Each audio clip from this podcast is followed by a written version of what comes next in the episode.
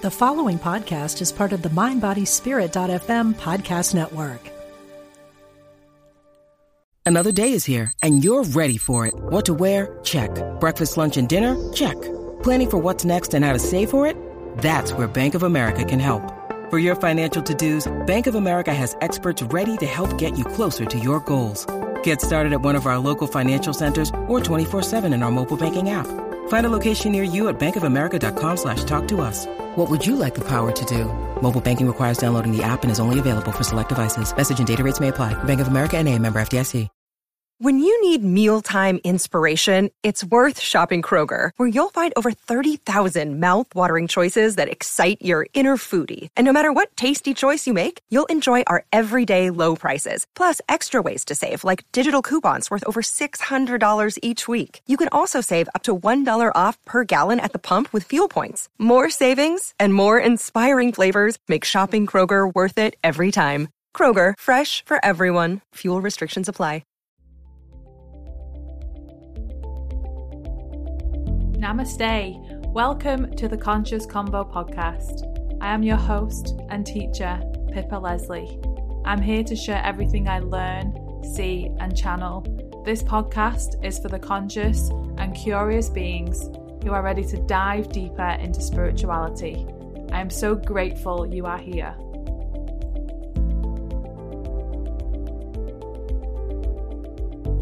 Hello guys, welcome back to another episode on the Conscious Combo. I hope you're all well. I hope you've been, been enjoying all these different interviews that I've been posting each week. I am with a beautiful lady today, and I'm excited to bring her on because it's a topic that I haven't brought onto the podcast yet. So it's a new, new topic. And I know so many of you are going to listen to this and probably resonate with it.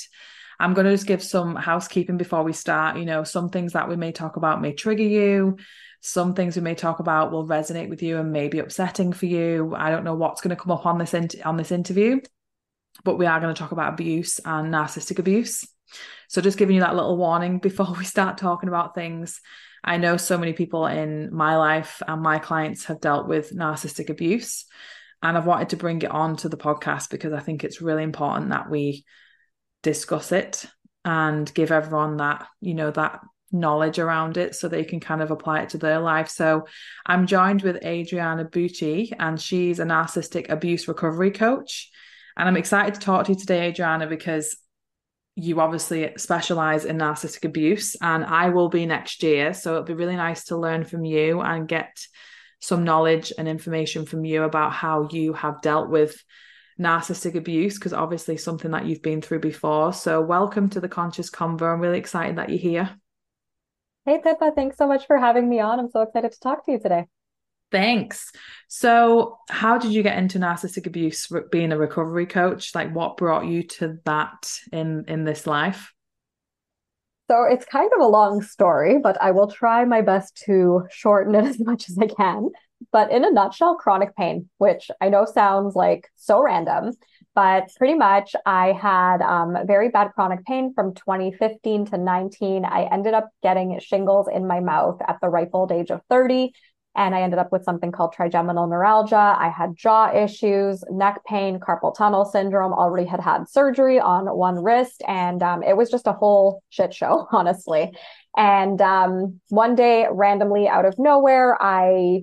you know, I was like kind of scrolling on Facebook or Instagram or whatever, and I found like this ad for this app that talked about like the mind-body connection and how, you know, it was like promising to um, get you out of your physical chronic pain. And I had tried absolutely everything for my pain. So I impulse bought like a one-year subscription for this app called Curable. And I was extremely offended by it because it said that um, anybody who has physical chronic pain that has persisted for longer than six months, you've been to your doctor, you've done the tests, you're not dying, there's no nefarious things or recent fractures going on, is actually an accumulation of repressed emotions from childhood trauma. And I knew at this time that I was raised by a narcissistic mother, but I didn't see it as trauma, um, because when you think of the word trauma, you think of like something absolutely catastrophic and something physical and all that kind of stuff. So I was like, whatever, this is, this is stupid. I just wasted so much money, like buying this subscription. And so I was, I was pissed off for about twenty-four hours. And then the next day I was obviously still in pain. So I figured, you know what? I bought this stupid app. I'm not going to get a refund from it. So humor me. Let's see. Let's see what happens. So I kind of dove into doing the inner work. And within the first two weeks, I had a twenty percent reduction in my overall pain levels. And I had my first five minutes of no pain at all. I thought I was dead. Like, it was just so wild. And then pretty much, yeah, within four months, I was completely pain-free. And then I got motivated to be a life coach. And I actually started off as a pain recovery coach. So, you know, I would talk about how trauma affects the nervous system and causes your, you know, physical body to have these physical sensations of pain instead of processing the emotions, because your brain interprets the emotions as dangerous. And then eventually I started opening up about my experience of having been raised by a narcissistic mother and how that caused me to repress my emotions and manifest into pain. And I saw how much that was like really resonating with people, because so many people with a narcissist in their life have chronic pain or some sort of like mystery symptom or illness that, again, they've been to their doctor, they've done the tests, they're not dying. And, um, you know, there's like no way to really manage the the syndrome or pain or whatever's going on. And uh, they ended up also realizing that, like, oh, it's probably because I have this narcissist in my life, because they're making me repress my emotions. And you literally have to repress your emotions when you're dealing with a narcissist in order to keep yourself safe from, you know, their wrath and all that. And um, yeah, kind of uh, grew from there. And um, that's in a nutshell how I decided to become a narcissistic abuse recovery coach. Wow. I, it, it, yeah, like you said, there's so many clients that I see and they've had a narcissist in their life, and I was oblivious to it. You know, I was definitely oblivious to it until I got older and I started to work with clients and get the same stories and become curious. And as I mentioned to you before we press record, you know, I was this, you know, kind of girl growing up that just, see, you know, saw the good in everybody and I wanted everyone to get along. And I just, I still have got, got that element of me where I just want everyone to get along and everyone just to be nice to each other. And when there's like arguments and wars, and I just get, it just really affects me being an empath and stuff. And I think as I became more aware of narcissistic abuse and, you know, narcissist spectrums, you know, uh, you just start to see it in people, like without judging them. You just start to see the behaviors, you start to see the, you know, how they treat other people.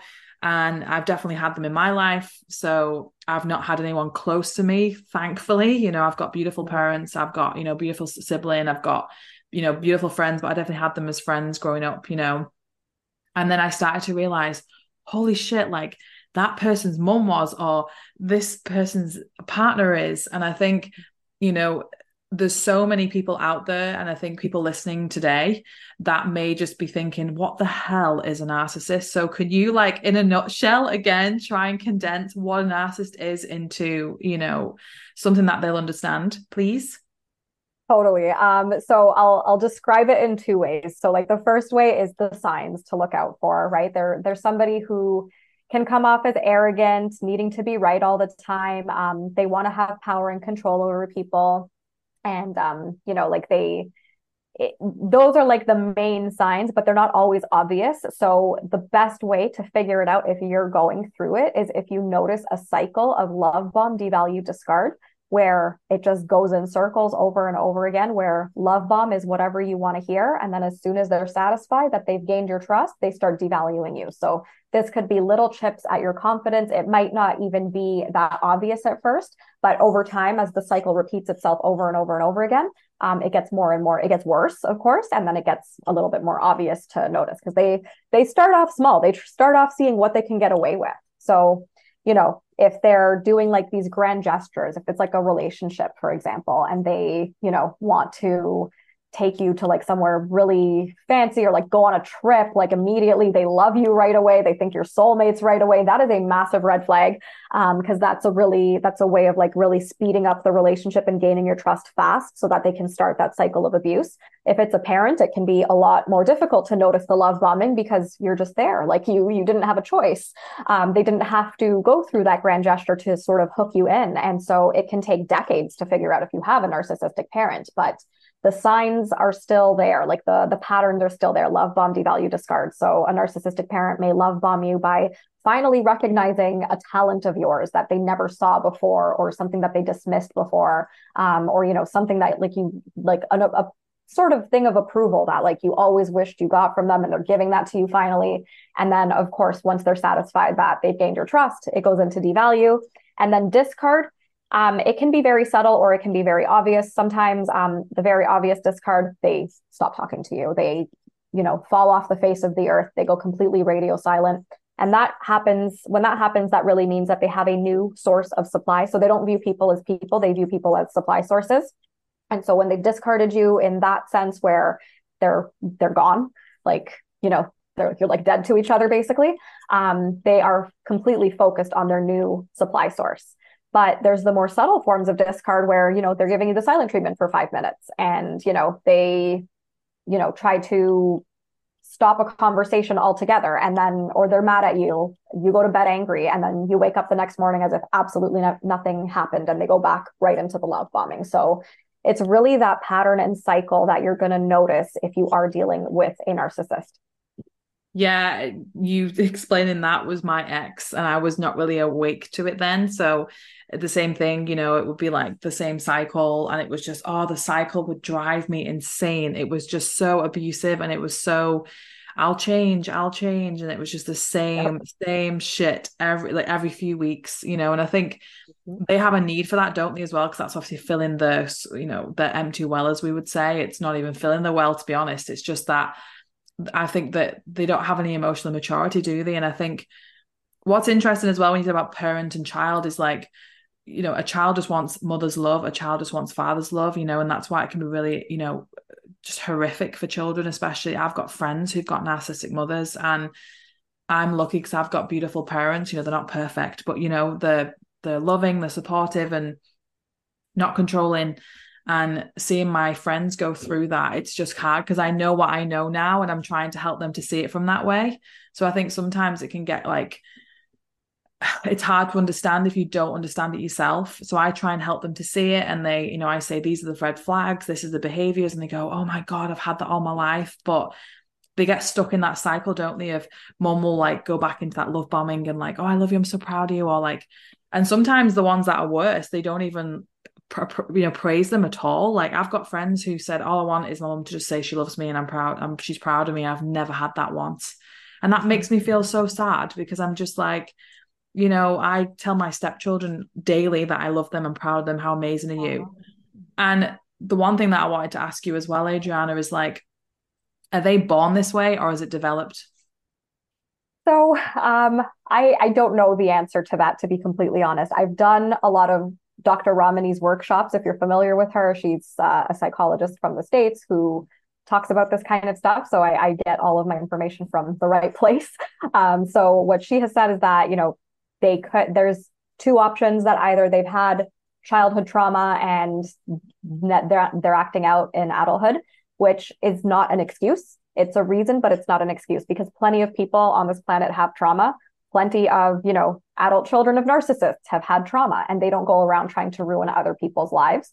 Um, and then the other theory is that they've just been overly indulged in their childhood. They were never told no. They grew up with that sense of entitlement, and um, they never dropped that sense of entitlement, and they just don't do any sort of self-reflection. So um, could be nature, could be nurture, but regardless, there's there's no excuse for it either way, because they they choose their behavior. It really depends who their audience is. And, you know, they, they know how to be nice. They know how to be like not abusive. It's just, yeah. They've got a couple of people that they target. Yeah. Like, so if someone's listening and they don't know what, you know, obviously you give me some great signs to look for, you know, for example, say you've got, you know, would the behaviors be the same? Would it, or would it change in relationships? In a sense, what I'm trying to say is, like, say it's a friend who's a narcissist, or it's a husband or a wife or a sibling or a mother, there's all gonna be different kind of the, what's the word I'm looking for? It's like the, it's what's the, it's like, what's the, what's the word I'm looking for? It's like my words can't come in my head today. It's the, they'll all have a strategy. Like there's a strategy, yeah. Isn't there? Like there's a strategy of like, okay, well, I'm going to play the wife, or I'm going to play the husband. And the, obviously there's fake empathy that they can, they can mimic as well, can't they? And they're just like these great master mim- mimickers and fake, you know, and it's sometimes hard to see, isn't it? Sometimes we get sucked in, don't we, by those things. So two things, if someone's listening and they're recovering from narcissistic abuse, what would your advice be for them? And secondly, if they're in it and they can't get out of it, what would be your advice to them? Um, so yeah, so basically, can you repeat the first question? I'm sorry. Yeah. So if, if they've, if they've left a relate, if they've left some sort of yeah. relationship and they're recovering from it, what would be your advice for them? But if someone's in it and they can't get out of it, what okay. would be your advice? Got it. Got it. So in the first case, if you've left the relationship, if you've got nothing legally tying you to this person, if you do not share children, run like the wind, never look back. Do not, don't even look to the side. Just keep moving forward. Things will never change. Do not let them rope you back in, because it's going to be so much worse if you choose to go back to this person. Um, so just continue running, like sprint and get away. Um, if you're in it and you can't get out for whatever reason, or, you know, maybe the way out is not going to be for a while because maybe you need to get yourself financially independent or whatever, um, you know, like have a separate bank account, you know, don't let them know if you have an income or, you know, where you're getting extra income from or anything like that, because they will try to sabotage it. Do not tell them your plans of leaving, um, because again, they're going to sabotage it. Do not give them information. And um, if you have to coexist with a narcissist, whether it's you're living with them, Um, or you were working with them or whatever the case may be, the gray rock method is going to be your best bet. So this is pretty much, um, it's a boundary, but it's not a boundary that you're going to announce to them, because you, you just, you can't, you can't set boundaries the same way with narcissists as you could with like normal healthy people, because first of all, it's like kind of rare to have to set a boundary with a normal healthy person because they're just normal and healthy. Um, and if you do, they're thankful for it because they they recognize that, oh, this is you wanting to have the relationship continue, and they will stop doing the thing that was bothering you, and they'll they'll be thankful that you let them know. Um, whereas with a narcissist, if you tell them anything that you want them to stop doing or start doing, they're going to make sure to continue or start doing the other thing that you don't want them to do, right? Just to get that reaction from you, because it's all about supply for them. So with gray rocking, it's really about taking away the supply. So by saying that, I have to tell you what supply is. So that is your emotional reaction. That is what their game is all about. It's all about getting a reaction from you. Supply is your emotional reaction, your time, your energy, your engagement in those circular word salad conversations that just go around in circles and lead to absolutely no resolution. And then you're even more confused. And that's another sign too. If you're ever confused, you're probably dealing with a narcissist or at minimum a manipulator. Um, and you know, that's supply, time, energy, resources, just any energy that you extend, expend onto this person is supply. Even if, you know, you're, they can even get secondhand supply from you. So you could be, you know, if they have like an enabler or flying monkey coming your way, which is like someone that they send your way to like talk shit and, you know, get information from you. If you're reacting to that in any way, that person who was recruited by the narcissist to come your way is going to report back to the narcissist, let them know what your reaction was, and they get secondhand supply that way. So you have to be, you know, you really want to be like the grayest rock ever. So gray rocking is pretty much when you are boring. You take on the personality of a gray rock. You channel your inner brick wall and you give them one word answers. And there's something also called the yellow rock method, which, you know, I, I just, I feel like I like get making things as simple as possible because things can get so confusing. And if you've been through narcissistic abuse, you're already confused enough. But yellow rock is basically just a pleasant version of a gray rock. So, you know, you can gray rock and not be a dick about it. That's totally possible. Um, but the goal of gray rocking is to not give them so many words, right? Use one word answers as much as possible. Don't have any emotion in your voice when you're communicating with them, and only communicate about whatever needs to be communicated about. And you have to really work hard on ignoring all of the noise that they're going to throw your way to try and get a reaction out of you. And that's really the best bet if you have to be in communication or in contact with a narcissist. Like, that's really the way to go about it. Hey, it's Kaylee Cuoco for Priceline. Ready to go to your happy place for a happy price? Well, why didn't you say so? Just download the Priceline app right now and save up to sixty percent on hotels. So whether it's Cousin Kevin's Kazoo Concert in Kansas City, go Kevin, or Becky's Bachelorette Bash in Bermuda, you never have to miss a trip ever again. So download the Priceline app today. Your savings are waiting. Go to your happy place for a happy price. Go to your happy price, Priceline. Look, Bumble knows you're exhausted by dating. All the, must not take yourself too seriously, and six one since that matters, and what do I even say other than, hey? Well, that's why they're introducing an all-new Bumble, with exciting features to make compatibility easier, starting the chat better, and dating safer. They've changed, so you don't have to. Download the new Bumble now. Thank you for that. And I think also you touched on about, you know, if you can grey rock, you know, I've learned grey rock's great. So what would, what would be advice to someone who, okay, like an, you know, an ex, but you've got children with them and that dynamic's really hard.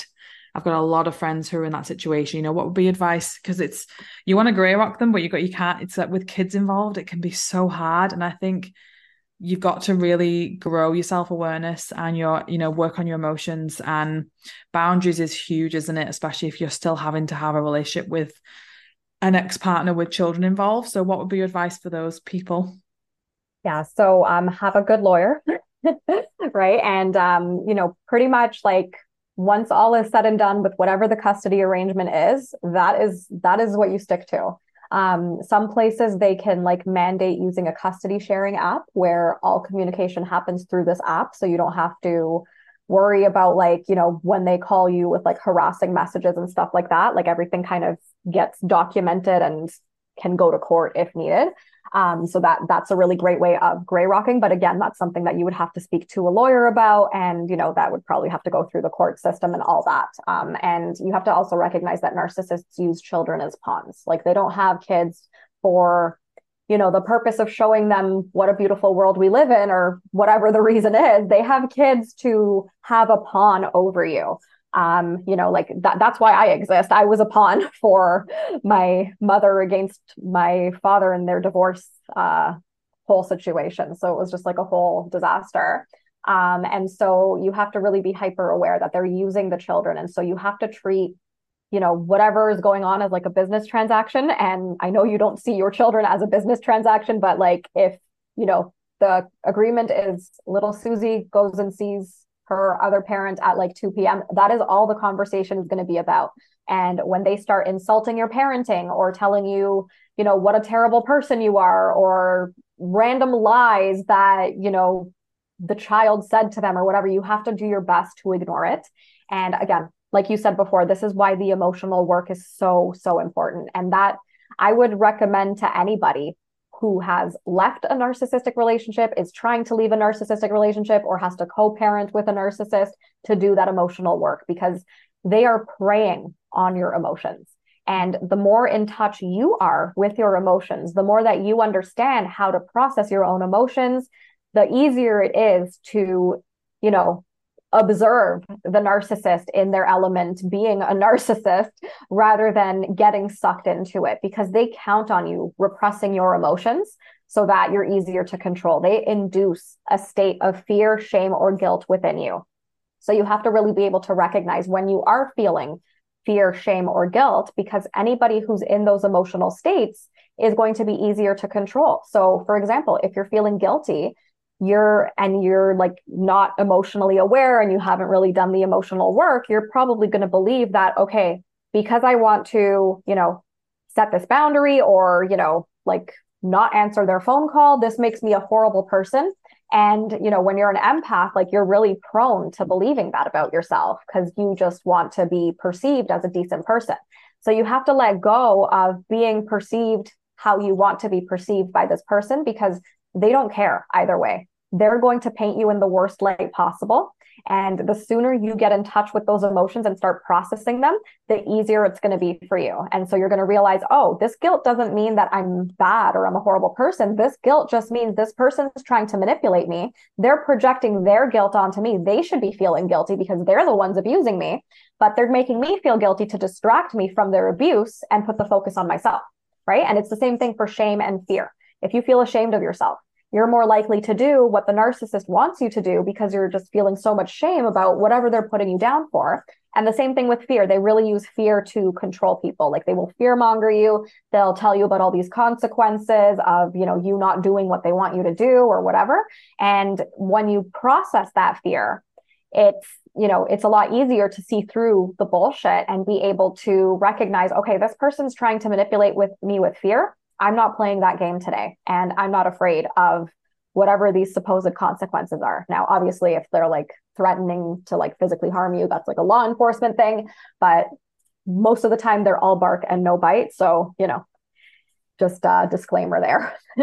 Oh, there's so much to unpack. I remember like just reading so much about them, like a narcissist will never admit that they're a narcissist, or like, you know, they're just, they're just so, I always thought, do they actually love themselves or do they actually hate themselves? Like it, what's that dynamic? Because I always think like, are they so self-absorbed that they just, you know, they don't see it, they just think so differently to, to an empath, don't they? Like the, you know, the narcissist is opposite to an empath. And I think reading things and just like following people like you and other people online talking about narcissists is like, There's so many, there's so much to unpack, you know, even like I want to touch on gaslighting in a moment because gaslighting is so confusing for me. Like sometimes I'm like, was that gaslighting or was that them actually giving a shit? Like, you know, like it's just, it's a minefield. It's a, it's such an, that's why working with people like you, Adriana, is important, because I think if you are coming out of a relationship or whatever it is, you do feel shell shocked. You know, you feel like a shell of yourself because they've just sucked everything out of you, you know, it's psychological, financial, you know, even your children and things like that. I've, I wanted to touch on this just because it's for a friend and she's going through, I won't name her and things like that, but she's got a narcissistic mother and her, her mother's cut contact now. You know, she won't take any blame, obviously. And the last thing she said to her was, I'm sick of your shit. Don't contact me again. Never takes any, any, you know, and she's the most beautiful person. And, you know, she was expecting a happy birthday from her mother on her birthday last week and she didn't get it. And I knew that she wouldn't get it. But that little part of me thought, oh, a mother must, a mother must reach out to the kid on a, a birthday. And when I see it from a friend's perspective, I'm just like, what, what is going on in their head? Like, to even get to a point where like they can't even wish their daughter happy birthday. But as I know what I know now, I've sat her down and, you know, there's a lot of trauma around her mum and she, she's got mm-hmm. chronic pain, as you can imagine. So a narcissist is, okay. She's in chronic pain. She got diagnosed with um uh, the rheumatoid arthritis when she was thirty after she mm-hmm. gave birth to her daughter, which is my friend. So I'm like, she's probably blaming you for this and da, da, da, you know, all that kind of mm-hmm. stuff. So if, I will get her to listen to this because she's my friend. What would be your advice to someone dealing with a narcissistic mother or father when it comes to like growing older and actually realizing like this behavior is not normal, you know, as a mother-daughter relationship? Uh, yeah. So your friend sounds like she's in the discard phase of the cycle of abuse. Um, so that is like, I know it's hard and I know it sucks. And I know this is probably not what your friend wants to hear, but take that and run with it and be no contact. Like yeah. Never talk to her again, right? She literally threw you out like garbage. She won't even wish you a happy birthday. That literally shows you how much she cares about you. Um, and the thing with narcissistic mothers is they don't view their children as people, as humans. They view them as an extension of themselves. So, you know, like my biggest advice to anyone who has like an aging narcissistic parent is just to re- remind yourself that you are not responsible for, for them. They are an adult. Um, you know, my narcissistic mother, she passed away three years ago and, um, I have no regrets of my boundaries. And a lot of people are afraid that they're going to regret going no contact or low contact or gray rocking and all that kind of stuff, which is completely normal. And of course we live in a society that puts mothers on a pedestal. And I'm not saying this to like be mean towards mothers or anything like that. Like I can imagine what a difficult job it is. And there's a lot of mothers out there that do deserve all the praise in the world, but narcissistic mothers, they hide behind that label of mother because mothers can do no wrong, right? And so that really gets embedded into us um, societally wise, not just even through the abuse, but it's just like a societal thing. And so it's really hard for other people to grasp that a mother could actually do so much harm to their child and choose to continue doing that harm because her little ego is just so much more important than anything else. Um, so you really have to recognize what you're dealing with. And remember that you're you're not responsible to take care of them. Like, people do not bring children onto this world so that they can have a caregiver or a retirement plan or whatever when they're older. Like, it does not have, it's not supposed to be transactional. You did not get a choice in your existence. You just ended up being here, whether you were um, you know, born to a narcissist or adopted by narcissists. However you came to be was absolutely not your choice. It was your parents' choice, and they chose to abuse you. So you really have to recognize that and remember that you do not owe them shit. You do not owe them a damn thing just because they gave you the gift of life. Like, what gift is this? Like, they just, they abused you the whole time. Yeah. You know, like, that's not a gift. Um, and here you are having to spend your adulthood healing from your entire childhood. Yeah. So you really have to put it into perspective and look at it that way. And, um, you know, just work through the guilt, work through the shame, work through the fear, and be okay with people misunderstanding you and society not getting your choice to, you know, not have your narcissistic parent in your life, because you're you're going to get judged.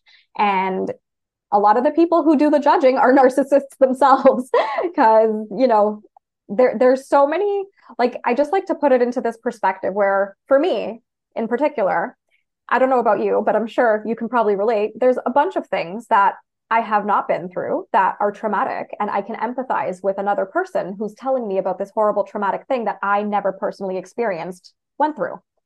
But there's such a double standard when it's your mother and you're talking about this horrible thing and people can't seem to empathize with that, and all they can do is just blame you, which is just ridiculous. So that that tells you that something's wrong with that person. It's not about the fact that you're wrong for, you know, not wanting an abusive parent in your life anymore. So I know I rambled there a little bit, but I hope no, uh... she'll appreciate that. Thank you so much. Like, it's like what I told her as well, is just, there's a part of me that wants her to, like, make friends and just, just get along, like a happy lot now, like, but it's not, it's, we're in real, I'm not in a Disney movie. It's yeah. Like, even though I wish I was yeah. sometimes, it's just, I know it's really hard to, to see that. And I think, you know, I want to touch on as well, Adriana, that there's a spectrum, isn't there? Like, you've got the covert and the overt, where, you know, that's like, over here, like, mm-hmm. And then can you obviously just s- explain that there is a spectrum, isn't there? Like, you know, there is, like, different types of narcissist as well. So, you know, some people are dealing with the covert, over, it's just like in your face, you know, like, they don't give a shit, you know, they're just like, I'm a narcissist, don't give a shit. But your covert are the more sneaky ones, you know, and I think dealing with the spectrum, you know, how how would, like, covert over differ from, like, someone who's just kind of on the spectrum, you know, like, what are the differences there? So I love that you asked that question, um, because the spectrum is not necessarily a spectrum of narcissism. Like, someone either is or isn't. Okay. Every human on this planet has narcissistic traits. Yeah. It's just, what are you using those traits for? Are you using those traits to manipulate people and get what you want from them? Or is it just a, a trait and you didn't mean any harm, right? And so a narcissist, so overt narcissists, they're the more obvious ones. They're the ones that are just assholes, and they're they're easy to spot because they're overt. And um, the covert ones are the more dangerous ones because they come off as so nice and charismatic and so amazing. And, you know, or they come off as like this victim, and you just really feel sorry for them, and you want to, you want to help them, and, you know, they've helped you and all that kind of stuff. And what you have to really understand about, like, this so-called spectrum of narcissism is not that one person might be like a mild narcissist and one person might be a full-blown narcissist. It's, are you their main target? Because they're not targeting everybody. They don't abuse every single person that they come across, the same way murderers don't murder every single person they see, right? So, you know, I know that was an extreme comparison, but, like, there, it's all, it's all in the the cluster B stuff, right? So um, a narcissist is very nice to most people, like the majority of people. And so if you're friends with someone who's a narcissist, you may never know unless you become a target of theirs. and they're more likely to abuse the people closest to them. So you're not going to know if someone's like really a narcissist unless they're actually targeting you and abusing you, because they might seem like the nicest person. You might be like friends with them for a couple of years, and then all of a sudden you start dating and then you see like this other side to them. That's because they were not targeting you that entire time. And then all of a sudden, you know, you get closer because they abuse the people closest to them. So a significant other, a parent to a child, um, a si- narcissistic sibling to their empath sibling. Um, and so, you know, that's, that's where you really have to like understand that it's not so much that it's a spectrum. It's, are you the main target or not? Yeah. I hope that made sense. Yeah, definitely. I had a friend who like, obviously I've grown so much in the last like three, four years and I've been through a lot, and I've definitely grown spiritually and emotionally, you know, and I'm definitely more of a gray rock in a sense of like, I don't really have that in my life anymore. Like I don't have narcissists in my life anymore. But I had a friend who was like reaching out being like, you've changed, you know, you, you're so different now. Not actually seeing that I'm actually happier, lighter. I'm more myself. I'm not as, mm-hmm. you know, I used to have like insecurities, and I was obviously like more, you know, I did, I wasn't obviously aligned with myself. I hadn't done healing on myself. And to reach out and be like, you've changed, you're not the same anymore, I don't know who you are anymore. It's like, no, actually, I'm not your target anymore, and you can't affect me anymore. You can't get your your claws into me like you used to, because I was your punching bag, you know, and that's something that I've had to let go of. And it's hard. Like we spoke about this last week, you know, this we spoke, we always speak about breakups. You know, we break up with our partners, but when do we talk about like friendship breakups? You know, we don't talk about it. Like it's, it's hard. It's so hard because you had this bond with this friend for so long, since you were like teenagers or kids, and they grow up and they develop into these narcissists. And it's, it's really sad. It's really sad. And me being an empath, I find it really hard as well, because it's just extra like depth to the emotion. And my other question before we finish, Adriana, because it's gone so quick talking to you, was when they move, you know, obviously I mentioned about being born a narcissist. I think obviously you mentioned it about, you know, it's trauma, or it could be like they've just been like indulged and things like that. When will you start to see the traits more often? Is it like adulthood, or is it teenagers, or is it, does it differ for each person? Um, I mean, like, it's it's hard to say with teenagers, because like teenagers are just assholes, right? Yeah, yeah. Um, so I, I would say like adulthood, like yeah. twenty, you know, maybe once the frontal lobe is sealed at like twenty-five, yeah. if you really want to make sure. But, um, you know, uh, if they're still being a narcissist after age twenty-five, like they're, they're set in those ways. Yeah. I want to ask you a last question about gaslighting, because sometimes I have to question myself, was that gaslighting? Like I had a conversation with a friend a few years ago, and I reflected on the actual conversation, and I thought, oh, she actually really was nice in what she said. But when I reflected on it after a few days, I thought, actually, that was really gaslighting. That was like, oh, you know, I, I see you loving your life in New Zealand, but you've changed so much. And it's like they compliment you with a non-compliment. It's like, you know, so... For love me, bomb devalue. Pardon? Love bomb devalue. That's the yes. cycle right there. So yeah. How can we watch out for gaslighting? You know, what's the easiest way to, you know, describe gaslighting just for me as well? Because sometimes I get confused with it. Yeah. I mean, if you're ever questioning if somebody was gaslighting you, they probably were.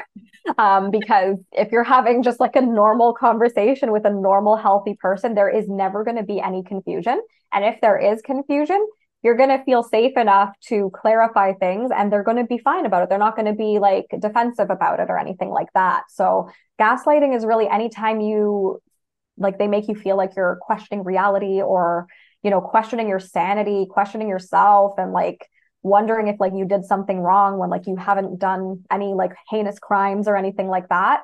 Um, and so, yeah, you definitely want to watch out for that kind of like compliment and then devaluation kind of thing, because that's definitely the cycle of abuse. And um, the best way to really recognize it is confusion. If you're confused, yeah. it yeah. literally, I literally made a post about this today. Also, actually. It's, it like, it makes you doubt yourself, like the confusion yeah. and the doubt in yourself. Yes, exactly. Exactly. Right. And it's like, I, I literally posted about this today, that like confusion is like the biggest red flag. And it, it's really the gaslighting, because they are planting that confusion inside of you, because somebody who's confused is easier to control. So they gaslight you, they project their insecurities onto you, and then you start feeling insecure, and then you're distracted by how much insecurity you're feeling. because of whatever they said. And that distracts you from the abuse that they're putting you through.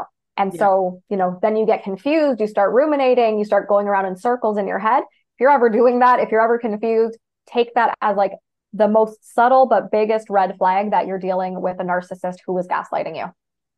Yeah, I've got so many questions, but I'm going to stick to two last more questions, right? Okay, so if you have done the work on yourself, like you have, Adriana, and, and I would say I have, can you have somewhat of a relationship with a narcissist if you know how to handle a narcissist, that is a mother, a father, a sibling, a friend? If what I, in, in my experience, you know, because I live in New Zealand, I have friends in, in the U K, so we're not kind of seeing each other all the time. So can you have a somewhat relationship with a narcissist if you are emotionally mature enough and healed enough to have the boundaries set and have somewhat of a relationship with them? I love that you asked that question. So you can, but you're not going to want to, because if you've done enough healing, you're going to value yourself so much. You're going to value your time and your energy. And you're going to recognize that like time is the commodity that cannot be renewed.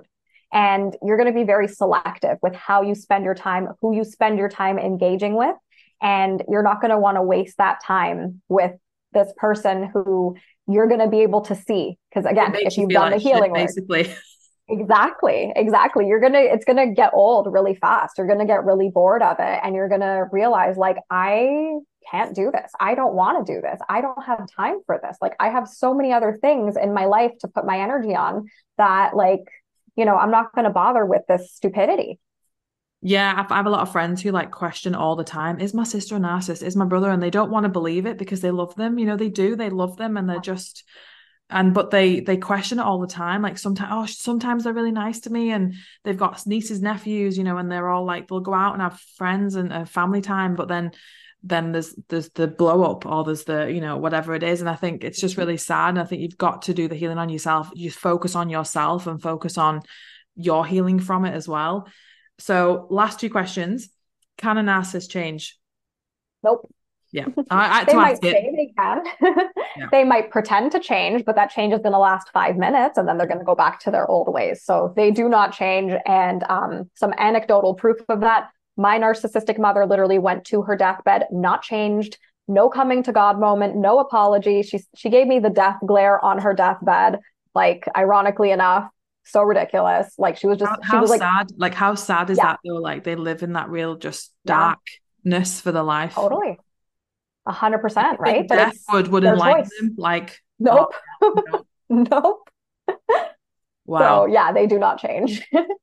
So and like the, the longer you spend hoping they're going to change, the longer you spend hoping they're going to change. Yeah, like, exactly. Just yeah. because you want them to, it's not, it doesn't like your wanting does not cause them to change. The like somebody is, who changes. Yeah. When you're an empath too, and you've got, you, they're drawn to you, aren't they? Like, like a moth to a flame because you're easy yeah. to manipulate because you're a nice, lovely person. Yeah. So yeah, it's, it's very informative. This, this podcast, I'm we'll have to get you on for part two because I've got all these questions sure. that I want to ask totally. you. Yeah. So if someone was listening and they really want to get help with narcissistic abuse, how would they find you? And, you know, obviously you can help them through this. So just let them know how they can find you on socials and things.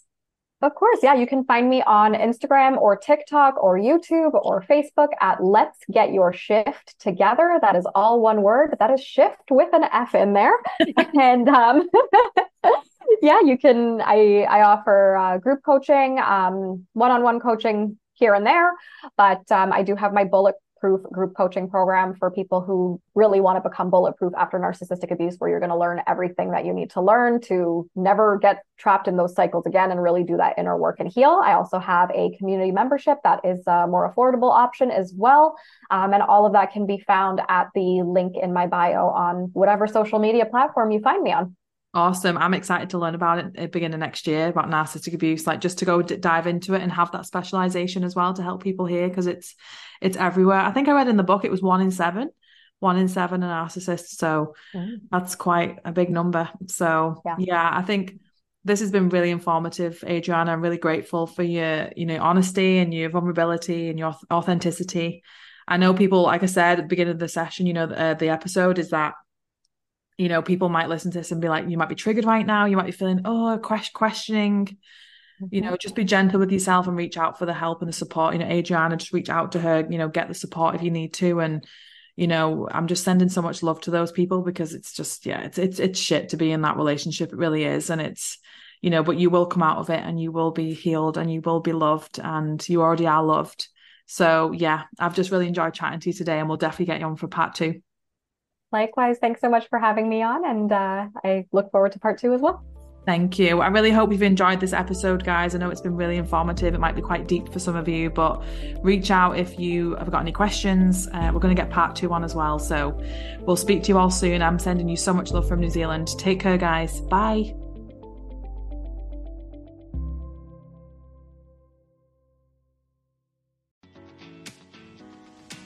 I'm Victoria Moran. Since we launched the Main Street Vegan podcast back in twenty twelve, lots more people have discovered the way that moving in a vegan direction can infuse our lives with vitality, spirituality, and compassion. My guests are experts on every aspect of making this work in your real life and our real world. Join us for Main Street Vegan here on mind body spirit dot f m.